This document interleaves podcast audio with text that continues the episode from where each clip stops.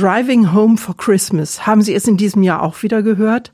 Beim Autofahren oder beim Putzen oder beim Baumschmücken? Jahr für Jahr klingt es durchs Radio. Der Song von Chris Rea ergibt den Weihnachtstagen den richtigen Klang. Denn wer will in diesen Tagen nicht nach Hause kommen? Niemals prägt uns die Heimatsehnsucht so wie in den Weihnachtstagen.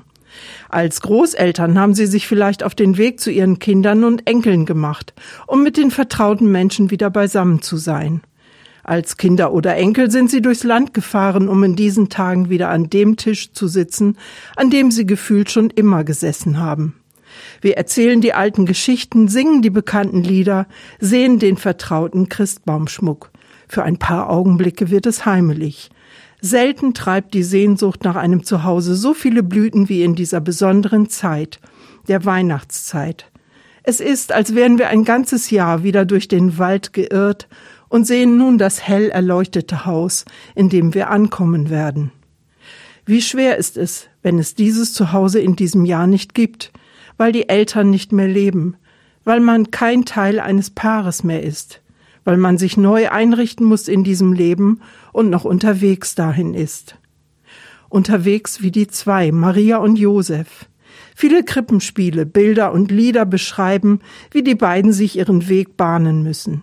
Sie werden abgewiesen und landen schließlich an einem Ort, an dem nur ein Futtertrog dem neugeborenen Kind eine erste Heimat bietet. Gott wird Mensch an einem unwirtlichen Ort. So will er gegenwärtig sein mitten unter uns.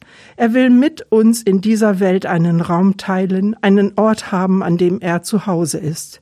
Gott macht sich auf zu uns. Aus der Himmelsferne kommt er, um mit uns zu leben. Wir waren hilflos Irrende durch das Dunkel der Nacht. Wir tragen immer noch das Schwere, den Unfrieden, die Trauer in uns. Und dann stehen wir an der Krippe und sehen den kleinen König, der die Tränen der Menschen trocknet, weil er sie selber weint.